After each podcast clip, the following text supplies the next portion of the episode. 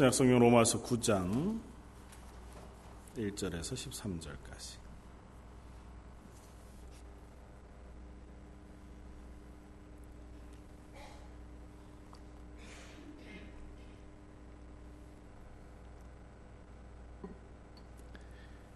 다 찾았으면 우리 음, 좀 길지만 한 목소리로 함께 공독하겠습니다.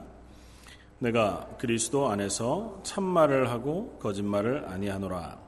나에게 큰 근심이 있는 것과 마음에 그치지 않는 고통이 있는 것을 내 양심이 성령 안에서 나와 더불어 증언하노니 나의 형제 곧 고륙의 친척을 위하여 내 자신이 저주를 받아 그리스도에게서 끊어질지라도 원하는 바로라.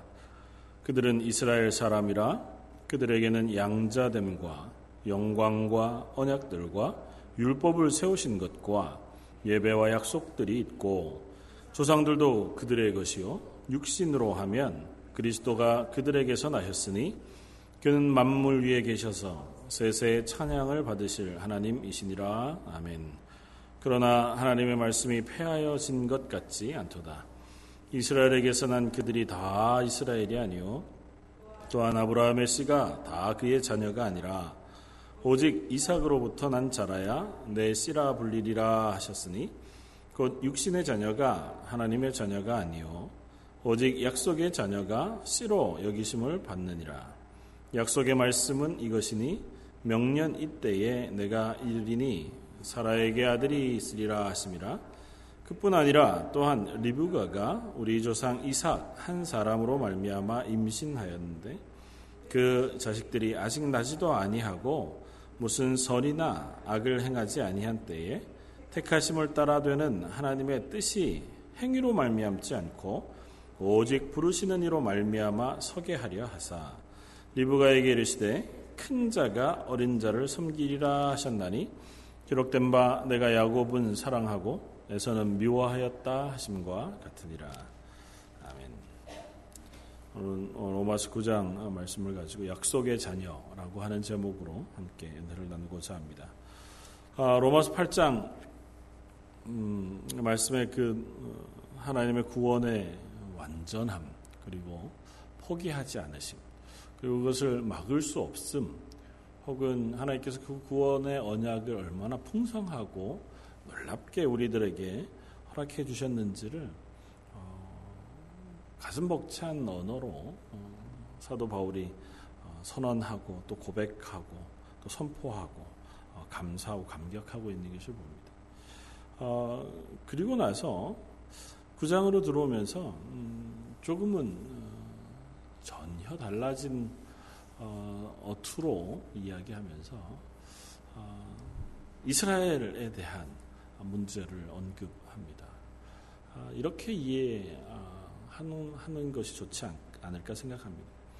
하나님께서 우리를 향하신 구원 그리고 하나님의 사랑 그것은 어, 세상 무엇으로도 끊을 수 없다. 로마서 8장 마지막 20, 아, 38절 39절의 선언이 이렇게, 이렇게 시작합니다.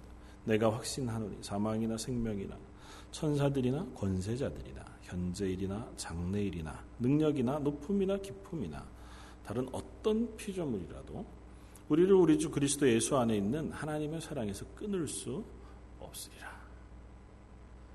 아, 그러면 하나님은 실패하지 않으시고 하나님의 언약을 포기하지 않으시며 하나님의 언약은 이미 완성된 것과 같다. 그런데 왜 이스라엘은 하나님 실패하신 겁니까? 에 대한 대답을 하고자 하는 겁니다. 이스라엘을 하나님께서 선택하신 백성이잖아요. 하나님께서 언약하셨고 너는 내 백성이 되고 나는 너의 하나님이 될 것이다. 물론 어, 율법이라고 하는 조건이 걸려 어, 있었지만 어쨌든 하나님께서 택하신 백성 이스라엘입니다. 그러니까 어, 혹자들이 질문할 수 있는 거죠. 하나님은 하나님의 구원은 완전하시고 어느 것으로도 포기할 수 없는 하나님의 놀라운 은혜 가운데 이루어진 것인데 그런데 하나님이 택하신 백성 이스라엘의 어, 구원받지 못함 어, 이것을 우리가 어떻게 이해해야 합니까? 고 하는 질문 그리고 조금 더 엇나가면 이렇게 질문할 수 있는 거죠. 하나님의 구원이 완전한 거라면 우리는 이제 악하니까 자꾸 그리로 갑니다. 그렇다면 내가 할 건 아무것도 없잖아요로 자꾸 가는 거죠. 어차피 나를 구원하신 하나님의 구원, 그리고 하나님의 언약, 하나님의 계획, 그것을 통하여 내가 하나님의 자녀된 것이고, 하나님의 백성 된 것이라면, 그리고 하나님이 그 구원을 완성하실 것이고, 기어코 우리를 그 자리까지 옮겨가실 것이라면, 내가 뭘 한들, 그게 무슨 의미가 있겠습니까? 내가 실패해도 하나님이 끌고 가실 거고, 내가 애써 수고해도 하나님이 끌고 가실 텐데, 결국은 모든 게 하나님 마음 아닙니까? 좀 납, 어, 박하고 아주 천한 표현으로 하면 어차피 역장수 마음대로인데, 우리가 하는 게 뭔 의미가 있겠습니까? 이제 믿지 않는 사람들이 교회를 향해서 불만을 토로하면서 얘기하는 게 그거잖아요. 그래, 니들은 선택받았다는 거 아니냐? 우리는 버림을 받고. 이유 없이. 야, 참 불공평하지 않니? 뭐 이런 질문을 우리 속에서도 할 수 있는 거예요. 9장에 이스라엘 백성을 샘플로 해서 사도 바울은 그것에 대답하고자 합니다. 물론 하나님의 구원, 하나님께서 우리를 향하여 쏟으시는 그 구원과 그것에 대하여 우리가 어떻게 반응할 것인가라고 하는 입장은 전혀 변하지 않습니다. 로마서는 그것을 떠나서 설명하지 않아요. 그러니까 우리는 어떻게 할까? 내가 그 구원에 어떻게 완전하게 어, 따라 들어가고 그 믿음에 이르게 될 것인가 이런 설명이기 이전에 하나님께서 인류를 향하여 혹은 하나님의 사랑하는 백성들을 향하여 베푸신 그 구원은 이와 같다고 하는 것을 선언하는데 목적이 있습니다. 그러니까 구장도 똑같이 설명합니다. 그러나 구장을 시작하면서 사도 바울이 이렇게 고백합니다.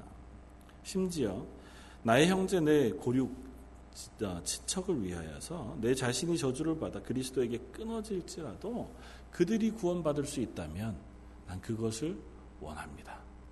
그러니까 내가 어, 하나님 앞에서 이 구원의 모든 이야기들을 하고 마치 율법이 아무것도 아닌 것처럼 그렇게 설명하는 것으로 인하여 이스라엘 백성 그들이 구원받지 못한 그 자리에 놓여 있게 되는 것 그것을 합당하고 당연한 것으로 생각하고 또 특별히 바울은 이방인의 사도라 불리는 것처럼 이스라엘 사람들이 아니라 소아시아와 유럽에 있는 이방인들을 향하여 끊임없이 복음을 증거하고 그들에게 빚진 사람으로 어, 수고하며 나아가고 있는 그 모습 속에 어, 사도 바울은 어떤 어쩌면 자기 변명과 같이 혹은 자기의 어, 고백과 같은 고백을 하고 있는 거죠. 그렇지 않다.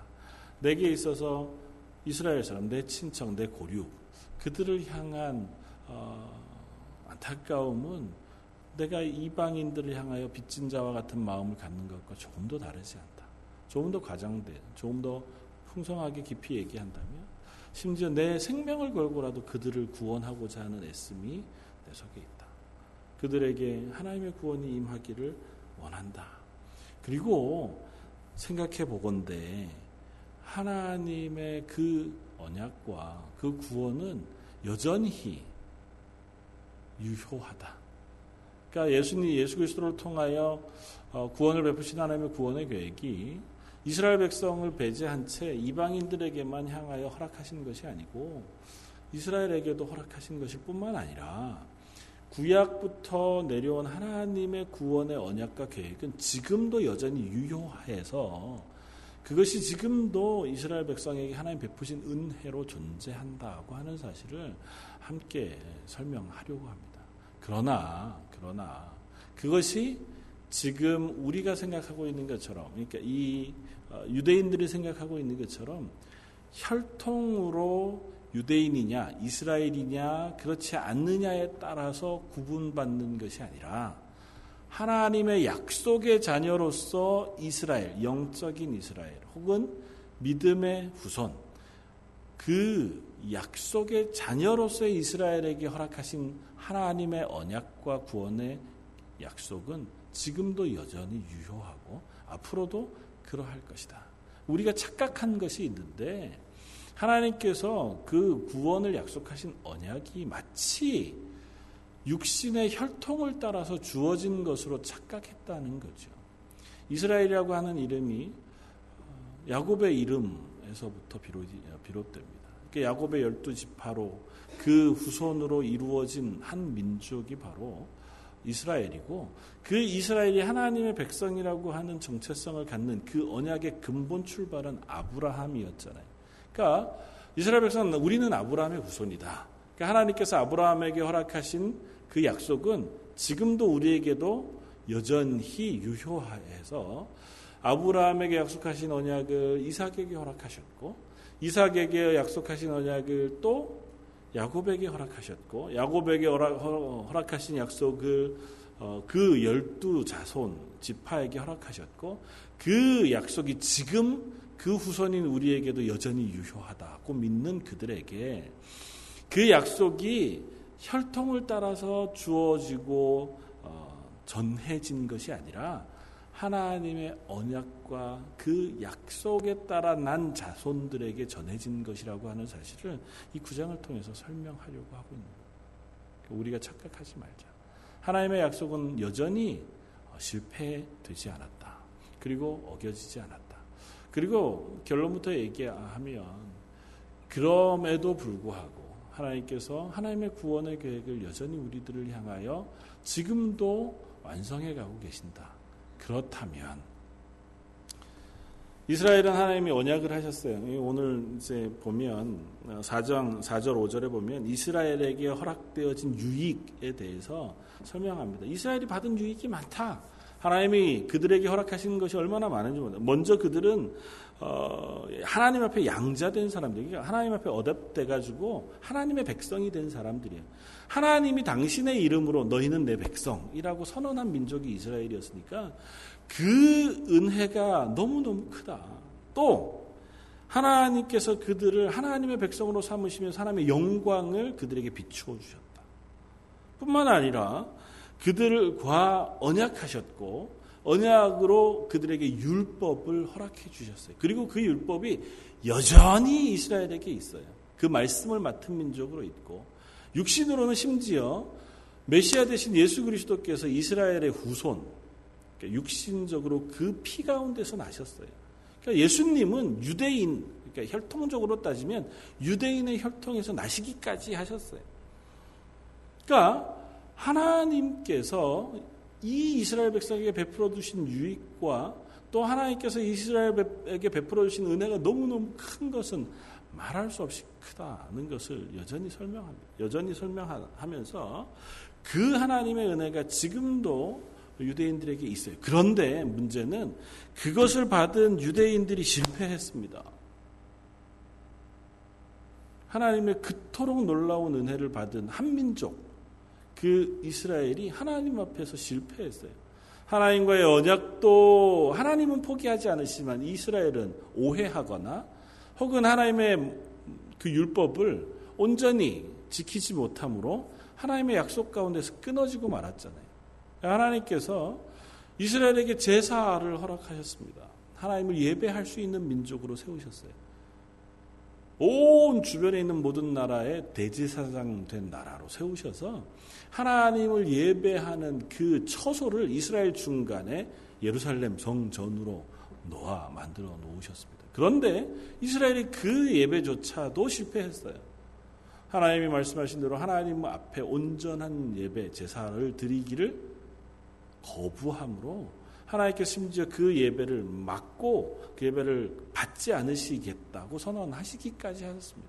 이스라엘이 실패했습니다. 하나님께서 이스라엘을 향하여 놀라운 은혜를 베푸셨음에도 불구하고 이스라엘이 실패했어요.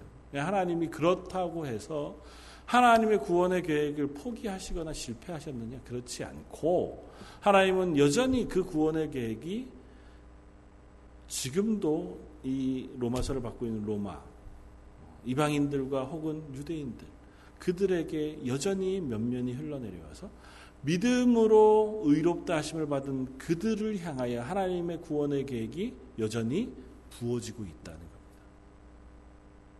심지어 그들은 우리가 아직 죄인 되었을 때 하나님 앞에서 율법을 받아서 율법을 열심히 지키다가 하나님의 구원을 얻은 것도 아니고 완전히 하나님과 별개에 있는 상태에서 하나님의 말씀도 모르고 하나님을 떠나서 죄 가운데 살고 있던 우리들에게 예수 그리스도를 통한 그 구원의 은혜를 부어 주셔서 우리를 그저 거저 하나님의 백성 삼아 주시고 자녀 삼아 주셨다니. 그리고 그 구원을 여전히 하나님께서 완성시켜 가고 계시다는 겁니다. 그렇다면 그렇다면 하나님께서 이스라엘 백성들을 그냥 버려 두시겠느냐? 하나님이 이스라엘을 향하여서도 긍휼을 베푸시지 않겠느냐?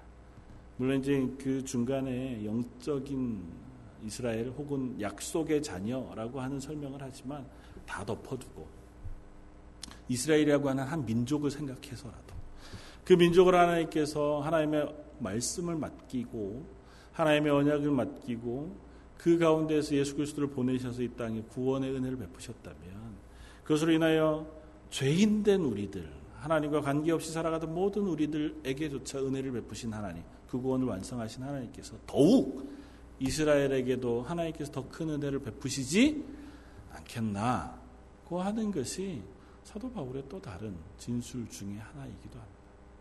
그러니까 사도 바울은 그래서 그들을 위해서라면 내 생명을 어, 바쳐서라도 그들이 하나님의 구원의 은혜에 이르기를 바란다고 그렇게 고백하는 거죠. 그러나 그러나 우리가 하나는 확실히 하자. 하나는 확실히 하자. 그게 뭐냐 하면 하나님께서 이스라엘을 하나님의 백성 삼으셨다고 하는 것이 결코 혈통으로 된 것이 아니다. 그러면서 아브라함에게서 난 이삭과 이스마엘 사이의 구분 그리고 어, 이삭의 아들인 어, 에서와 야곱 사이에서의 구분을 설명합니다. 오늘 본문 7절은 어, 이렇게 시작합니다. 또한 아브라함의 씨가 다 그의 자녀가 아니라 오직 이삭으로부터 난 자라야 그 내 씨라 불리리라 하셨으니 곧 육신의 자녀가 하나님의 자녀가 아니 오직 약속의 자녀가 씨로 여기심을 받느니라. 이스라엘 그냥 육신으로 그냥 그 후손으로 난 모든 사람이 하나님의 백성, 하나님의 자손, 어, 하나님의 구원받은 혹은 선택받은 하나님의 언약 가운데 있는 백성이 아니라 하나님의 언약 가운데 그 약속 가운데 난사 자라야 하나님의 구원의 백성 그 후손이 되어진다는 것입니다. 그건 마치 아브라함에게서 두 아들이 나요. 하나들은 뭐 두 아들도 아니죠. 나중에 이제 그두라라고 하는 한 여인을 통해서 더 많은 아들들이 났습니다. 그러나 일단 우리가 너무 잘 알고 있는 두 아들 이스마엘과 이삭을 비교해 보았을 때 둘 다 아브라함에게서 났습니다. 그리고 아브라함은 이 둘을 향해서 별다른 차별을 가지고 있지 않습니다. 이스마엘을 향해서도 얼마나 마음에 근심하고 또 그를 사랑하고 그를 향하여 애정을 가지고 있는지 성경은 누차 기록합니다. 그럼에도 불구하고 하나님은 이스마엘을 통하여 난 자를 하나님의 약속의 자녀라고 얘기하지 않으세요. 오로지 이삭을 통하여서 난 자만 하나님의 약속의 자녀라고 얘기하세요. 그리고 그 약속의 자는 하나님의 언약을 따라 그 씨가 자 손이 되어졌다고 얘기합니다. 그 언약은 뭐냐? 구절에 이렇게 얘기합니다. 약속의 말씀은 이것이니 명년 이때에 내가 이르리니 사라에게 아들이 있으리라 하십니다. 하나님의 약속은 뭐였냐 하면 이삭을 불러다가 이삭 내가 너에게 아버지 아브라함에게 한 언약을 너에게 계승하여 너에게도 똑같은 언약을 하마라고 한 약속을 근거하여 이삭과 하나님이 언약하신 게 아니에요. 바울의 설명은 하나님의 언약은 이삭이 낳기 1년 전에, 한 해 전에 하나님께서 아, 이 아브라함에게 찾아오셔서 말씀하십니다. 어, 이미 아브라함이 100세가 다 되었을 때, 이제 더 이상 뭐 자녀를 낳을 수도 없고, 이미 이스마엘은 나 있는 그때 찾아오셔서 내년 이맘때에 네가 아들을 얻을 것이다. 그리고 그 아들이 너의 약속의 자녀가 될 것이다. 그 약속을 하세요. 이 약속이 바로 약속의 자녀가 되는 근거가 된다고 바울은 이야기합니다. 이게 무슨 약속입니까? 이 이야기가 의미하는 바는 뭘까요? 이스마엘은 육신을 따라 난 자녀라고 설명해요. 그리고 이삭은 언약을 따라서 난 자녀라고 설명합니다. 어떤 차이가 있는 걸까요?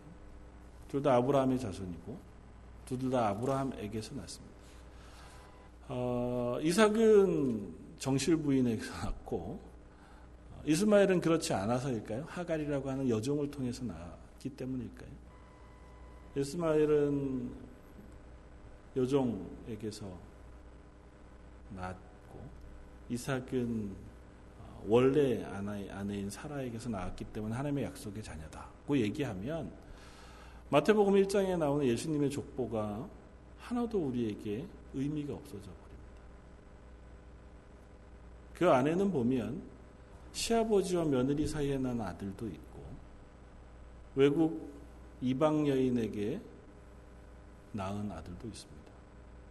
심지어 다른 남자의 아내를 데리고 와서 자기 안에 삼은 그런 기록까지 다 포함되어 있습니다. 그렇다면 아마 이삭에게 난 자손, 그가 약속의 자녀라고 하는 의미는 그가 사라라고 하는 원래 부인에게 낳기 때문에 약속의 자녀는 아니다. 그 하는 것을 우리가 짐작해 볼 수 있습니다. 그리고 오늘 바울이 설명하고 있는 이 바울의 설명은 딱 하나입니다. 하나님께서 이삭이 낳기 전에 이삭을 낳을 것이라고 약속해 주셨다는 거예요. 그리고 그 약속을 따라 이삭이 낳고 그 약속을 따라 낳은 이삭이 바로 약속의 자녀라는 겁니다. 그러니까 하나님의 약속의 자녀라고 하는 의미의 약속, 언약 그것은 하나님이 이삭이라고 하는 자녀를 아브라함에게 주실 거라고 하는 약속을 따라서 낳았다는 거예요. 그러니까 아브라함에게 두 아들이 있습니다. 이스마엘과 이삭이 있어요. 그 중에 하나님께서 그 중에 하나 이삭을 선택, 하여 내가 얘를 약속의 자녀로 삼을 거야 라고 말씀하시는 것이 아니고 아예 낳기도 전에 하나님의 은혜로 이삭이라고 하는 한 아들, 아니, 하나님의 약속을 따라 낳는 한 아들을 주시기로 작정하셨어요. 그 약속을 하세요. 약속을 따라 아들이 나왔어요. 그 약속을 따라 낳은 아들이 바로 하나님의 언약 가운데 나아진 아들이라는 거예요. 그 안에는 아브라함이 어떠하거나 혹은 아브라함의 삶 속에 이삭을 낳기 위한 어떤 수고가 있거나 아니면 이삭이 하나님 앞에서 조금 더 낫거나 한 의미가 하나도 없어요. 전적으로 하나님이 아브라함과 약속하신 대로 하나님께서 아브라함에게 이삭을 주셨다고 하는 의미밖에 없습니다. 하나님이 구원의 자손을 아브라함에게 약속하시고 그 복의 근원이 되는 자손을 하나님께서 아브라함의 태 속에 넣으셔서 그 태 가운데 이삭을 낳게 하셨다는 거예요. 이삭이 낳기도 전에 이미 하나님께서 이삭을 하나님의 약속의 자녀로 선택하셨다는 거예요. 그래서 오늘 본문 뒤에 보면 그 뒤에 어떻게 얘기합니까? 그뿐 아니라 10절. 또한 리브가가 우리 조상 이삭 한 사람으로 말미암아 임신하였는데 그 자식들이 아직 나지도 아니하고 무슨 선이나 악을 행하지도 아니한 때에 택하심을 따라 되는 하나님의 뜻의 행위로 말미암지 않고 오직 부르시는 이로 말미암아 서게 하려 하사 리브가에게 이르시되 큰 자가 어린 자를 섬기리라 하셨나니 기록된 바 내가 야곱은 사랑하고 에서는 미워하였다 하심과 같은데 두 사람이 아직 어머, 어머니의 태 속에 있을 때 아직 에서도 또 야곱도 그 태 속에서 선과 악을 행하기 전에 하나님께서 그 중에 하나를 선택하셨다. 그리고 그 태를 하나님께서 선택하시고 복 주셔서 그를 하나님의 자녀로 삼으셨다. 그래도 우리는 늘 불공평합니다. 에서는 뭐가 됩니까? 이스마엘은요. 이렇게 이제 얘기하는데 하나님이 우리를 구원하신 구원을 설명하고 있는 거예요. 하나님 우리를 향하신 그 구원은 그와 같이 하나님의 계획에 따라 하나님의 언약에 따라 우리에게 거저 주어지시는 거라는 마치 창세 전에 어머니의 태에 우리가 있기도 전에 하나님 우리를 향하신 그 구원의 계획 언약을 세우시고 그 계획을 지금껏까지 이루어 오시며 그것을 완성해 가시는 하나님의 주권을 설명하고 있는 거예요. 우리 입장에서는 그저 그렇게밖에 고백할 수 없습니다. 우리가 그걸 다 일일이 설명하거나 하나님 앞에서 따져보기가 쉽지 않아요. 왜냐하면 우린 인간이니까요. 하나님의 그 은혜 가운데 주어진 인간일 뿐입니다. 그러나 분명한 것은 그 모든 것이 하나님의 주권 아래 이루어지고 있다는 거예요. 하나님이 선택하시고 그들을 구원하시는 그 주권 가운데 우리를 끌어 넣으셨다는 겁니다. 우리가 하나님 앞에 어떤 조건을 가지고 섰기 때문에 하나님 우리를 선택하셨다거나 우리가 어느 태에 속해 있기 때문에 하나님 우리를 선택하신 것이 아니고 하나님의 구원의 언약 가운데 우리가 그저 놓여졌기 때문에 부르심을 받았기에 하나님이 우리를 그 구원의 은혜 가운데 창세전에 계획해 놓으셨기에 우리가 이 땅 가운데서 하나님의 백성이 되고 자녀가 되는 은혜를 입게 되었다. 이 얘기를 하는 이유는 뭘까요? 이 얘기를 하는 이유는 그렇다면 너희는 지금 어떻게 할 거냐는 거예요. 하나님이 이 본문 바로 뒤에 가면 토기장의 비유에 대한 이야기를 합니다. 그러면서 20절에 9장 20절에 이 사람아 내가 누구이기에 감히 하나님께 반문하느냐 지으심을 받은 물건이 지은 자에게 어찌 나를 이같이 만들었느냐 말하겠느냐. 토지, 토기장이가 진흙 한 덩어리로 하나는 귀히 쓸 그릇을 하나는 천히 쓸 그릇을 만들 권한이 없느냐. 하나님이 우리들을 만드셨어요. 하나님의 주권 가운데. 그리고 우리를 하나님이 귀히 쓰실 그릇으로 만드셨어요. 우리가 하나님 앞에서 뭐라고 얘기하겠느냐. 왜 나를 그렇게 만드셨습니까 그거는 그릇이 할 얘기가 아니라는 거죠. 그릇은 뭐 하면 됩니까? 하나님이 만드신 용도에 따라 사는 것, 이 그릇이 만들어진 이유입니다. 우리가 하나님의 백성으로 부름을 받았어요. 구원받은 하나님의 자녀가 됐어요. 우리에게 요구되어지는 것은 하나님이 만드신 하나님의 영광을 위하여 사는 삶이 요구되어질 뿐인 거예요. 우리 하나님의 언약을 따라 약속을 따라 하나님의 자녀가 되었습니다.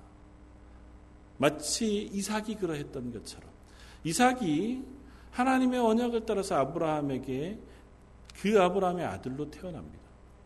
그 만약 마치 하나님께서 이 이삭이 하나님의 은혜와 언약에 따라서만 주어지는 약속의 자녀인 것을 확인하게 하시기 위해서 심지어 하나님은 아브라함이 100세 될 때까지 아들을 주시지 않았어요. 그에게 자녀를 허락지 않으셨습니다.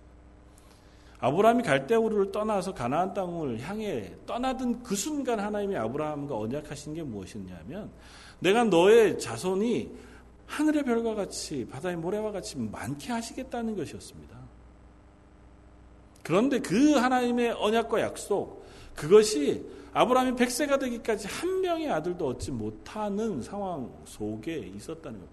그냥 하나님이 그래도 네가 100세가 됐는데도 믿음을 얻을 만한 잘 지키나 보자 그러시느라고 하나님께서 100세가 되도록 아들을 주시지 않았다거나 100세가 되도록 아들을 안 주셨으나 난 하나님의 그 약속을 믿습니다 하는 믿음의 고백을 키워내시기 위해서만 하나님께서 그렇게 하시는 것이 아니라 그때에 이미 아내인 사라가 아들을 낳을 수 없는 상태. 아브라함도 더 이상 자녀를 낳을 수 없는 상태가 되었을 때야 비로소 하나님이 하나님의 언약을 따라 하나님의 능력으로 아브라함에게 자녀를 주신 것을 고백할 수 있기 때문에 그때까지 기다리신 거예요. 다시 말하면 그때 주어진 이삭은 전적으로 하나님이 주신 아들인 거예요. 그때에 얻은 이삭은 하나님이 아브라함과 약속하셨기 때문에 그 약속을 완성하시기 위하여 하나님이 허락하신 아들이 이삭이라는 거죠. 그건 아브라함도 알 수 있었습니다. 사라도 알 수 있었어요. 창세기 17장, 18장에 가면 21장에 어, 아브라함의 아들 이삭을 낳기까지의 기록을 쭉 읽어보면 사라는 심지어 하나님께서 명년 이때에 내게 아들이 있을 것이다고 약속하시는 그 약속을 들으면서 웃었어요. 예, 그러니까 묻죠. 사라 너 왜 웃느냐? 그래서 아유 안 웃었습니다. 말도 안 되는 소리라는 거죠. 뭐 하나님 약속하시니까 참 뭐 좋습니다. 좋긴 좋습니다. 제가 지금까지 아들 없고 심지어 하갈 이스마엘을 얻고 나서 그것 때문에 참 마음 속상하고 힘들었는데 뭐 아들 주신다니 좋긴 좋습니다만은 될 얘기를 하셔야죠. 그 상황이잖아요. 그런 상황 속에 하나님의 아들을 주셨다고요. 야, 그래서 너무 좋다. 그것도 있지만 그래서 이 아들은 전적으로 하나님이 주신 아들이다. 하는 고백이 아브라함과 사라의 입속에 있을 수 있게 된 것. 이삭은 그렇게 하나님의 약속을 따라 주어진 아들인 거예요. 그렇게 하나님께서 아브라함에게 이삭을 하나님의 언약을 따라 주신 것처럼 저와 여러분들을 하나님의 자녀 삼으신 것도 그러하다는 겁니다. 뭐 저처럼 태어날 때부터 교회 울타리 안에서 태어나가지고 맨날 창문만 열면 교회 예배실이 보이는 데서 사신 분들도 있을 테고 어떤 분은 나이 많아서 하나님 부르셔서 그때에 하나님의 교회에 출석해서 구원받은 하나님의 사람이 되신 분들도 있을 거고 그러나 그 부름의 때가 언제이든지 어떤 모양으로 하나님의 구원의 자녀가 되었든지 상관없이 저나 여러분들이나 그 모든 사람을 다 하나님께서 아브라함에게 약속하여 이삭을 허락하셨던 것처럼 우리를 하나님의 자녀로 약속하여 하나님의 자녀가 되게 하셨다는 겁니다. 하나님의 아브라함에게 이삭을 약속하신 것은 아브라함의 태 속에 이삭이 없을 때 아브라함이 이삭을 상상할 수 없는 그때 아니 이미 아브라함이 갈대우를 떠나 하나님의 부르심을 받던 그때 훨씬 더 이전으로 돌아가면 바울의 고백을 따라 가면 창세 전에 하나님께서 언약하셔서 우리를 하나님의 자녀로 부르셨다는 것. 하나님의 자녀로 삼으셨다는 거고 하나님의 자녀로 이 땅에 서게 하셨다는 겁니다. 그리고 하나님이 우리를 하나님의 자녀로 서게 하신 것은 우리를 귀히 쓸 그릇으로 만드셨다는 거예요. 어떤 귀히 쓸 그릇이요? 하나님의 영광을 찬송하게 하려 하심이라. 저 여러분들이 하나님의 자녀가 되어진 것, 이 땅에서 존재하는 존재 이유가 바로 그것인 것. 웨스트민스터 소요리 문답 1번 신자된 첫 번째 우리의 고백은 무엇이 되어야 합니까? 뭡니까? 하나님을 영화롭게 하며 하나님을 영원토록 기뻐하는 것이다. 왜 그것이 되어야 하냐 하면 그게 우리가 이 땅에 태어난 이유고 존재하는 이유예요. 그게 하나님이 우리를 만드신 이유라고요. 저 여러분들이 언제 그리스도인이 되었느냐? 그 상관없어요. 뭐 때로는 우리가 하나님의 태어날 때부터 하나님의 부르심을 받고 혹은 어, 우리가 고집이 세서 우리가 죄악이 너무 많아서 아니면 누군가의 어, 전도를 받지 못해서 늦게 하나님의 자녀가 되었을 수도 있습니다. 그러나 그 언제가 되었든 우리가 하나님의 자녀로 이 땅 가운데 살게 되어진 유일한 이유는 하나님의 영광을 위해서예요. 내 입술의 고백을 통해서 내 삶의 고백을 통해서 하나님이 살아 계시다는 것을 증명해내기 위해서 우리를 이 땅에 살게 하시는 거예요. 저 여러분들이 이 땅에서 살아내고 앞으로 남은 삶을 사는 유일한 이유는 하나님은 살아계십니다고 하는 것을 우리가 증명해내고 고백해내는 거예요. 내 삶을 통해 그 하나님이 나의 하나님이라고 하는 사실을 드러내는 거고 그 하나님의 주권이 나를 붙잡고 있다는 사실을 고백해내는 겁니다. 그것이 우리가 그리스도인으로 사는 유일한 존재 이유예요. 그것이 바로 하나님의 영광을 위하여 우리를 부르셨다고 하는 부르심의 고백과 맞닿아 있는. 왜냐하면 하나님의 계획이 그것이었거든요. 저와 여러분들을 향한 하나님의 계획이 그것이었다. 저와 여러분들을 만드시는 하나님의 계획이 그거였고, 저와 여러분들을 이 땅 가운데 이 모양으로 보내신 하나님의 계획이 그것이고, 하나님이 우리를 지금 이 땅 런던 안에서 이런 모양으로 살아가게 하신 이유가 그것이라고요. 하나님의 영광을 이곳에서 드러내며 살아가는 것. 이 세상에 여전히 하나님이 살아계시다는 것을 고백하는 어, 그 고백 없는 세상을 우리가 살아갑니다. 좀 심각하게 얘기하면 정말 믿는 사람들이라고 한다 할지라도 그들의 삶 속에 정말 하나님이 살아계시다고 하는 사실을 고백하고 그 믿음의 고백이 삶을 통해서 드러나는가? 고 물으면 그렇지 않다고 대답할 만한 상황들을 우리가 너무 자주 만납니다. 이런 거죠. 야, 정말 하나님이 살아계신 걸 믿으면 저렇게까지 할 수 있을까? 우리 눈앞에 지금 현재 하나님이 우리의 삶을 바라보시고 우리의 삶을 주관하고 계시다는 사실을 믿는다면 저럴 수 있을까? 고 하는 그 삶의 모습과 행동이 교회 안 다니는 하나님을 거부한 사람들의 삶 속에서만 나타나는 게 아니고 교회에 출석하고 있는 저와 여러분들의 삶 속에서도 나타나는 것을 우리가 봅니다. 그렇다면 우리는 한번 확인해 봐야 되는 거죠. 하나님 날 부르신 이 구원의 은혜. 이것은 하나님께서 포기하지 않으시고 이 계획 가운데 우리를 지금 이 자리에 옮겨 놓으셨다면 그렇다면 나는 정말 내 삶 속에서 하나님이 살아 계시고 하나님이 나를 구원하셨으며 여전히 나와 함께 계셔서 영원히 나를 구원하실 그 고백을 가지고 살아가는 삶 그것을 내 속에서 드러내고 있나? 그거 드러내는 게 하나님의 영광을 위해서 사는 거예요. 그게 하나님의 영광을 드러내는 삶이 되어지는 것일 겁니다. 저 여러분들의 삶이 저 여러분들의 하루하루가 실패할 수 있습니다. 넘어질 수도 있고 좌절할 수도 있고 힘겨울 수도 있습니다. 그러나 그럼에도 불구하고 우리를 부르신 부르심, 우리를 구원하신 그 구원의 언약, 그리고 그 구원이 얼마나 풍성하고 완전한가를 놓치지 않고 살아갈 수 있는 저와 여러분들 되시기를 주님의 이름으로 부탁을 드립니다. 한번 같이 기도하겠습니다. 어, 말씀을 생각하면서 한번 기도하면 좋겠고요. 우리가 수요일마다 늘 같이 기도하지만 우리 교회에 어, 기도할 어, 일들을 놓고 함께 기도하면 좋겠습니다. 특별히 우리 성기자 권사님 이번 주 화요일부터 항암 치료를 시작하셨는데 어, 아직은 뭐 너무 좋으세요. 좋으시지만 이제 뭐 여러 가지 side effect도 있고 또 앞으로 가야 할 길이 어, 멀리 남아 있습니다. 하나님께서 권사님에게 그리고 어, 어 은혜를 베풀어 주시고 잘 치료, 될 수 있도록 치유의 모든 과정 하나님 지켜 주십시오. 어, 우리 이영현 집사님 오래 요양하고 계신데 어, 하나님께서 어, 그 침상에서 어, 하나님의 평안을 어, 허락해 주시기를 또 하나님을 어, 늘 붙잡고 있는 자리가 되게 해주십시오. 위해서 기도해 주시면 좋을 것 같고 교회 어르신들 혹은 또 몸이 연약한 성도들 혹은 여러 가지 고민과 걱정 가운데 자녀들을 위하여 기도하는 모든 기도들 하나님께서 들어주시고 하나님의 은혜 가운데 붙잡아 주십시오. 우리 한 목소리를 같이 한번 기도하겠습니다. 같이 기도하겠습니다.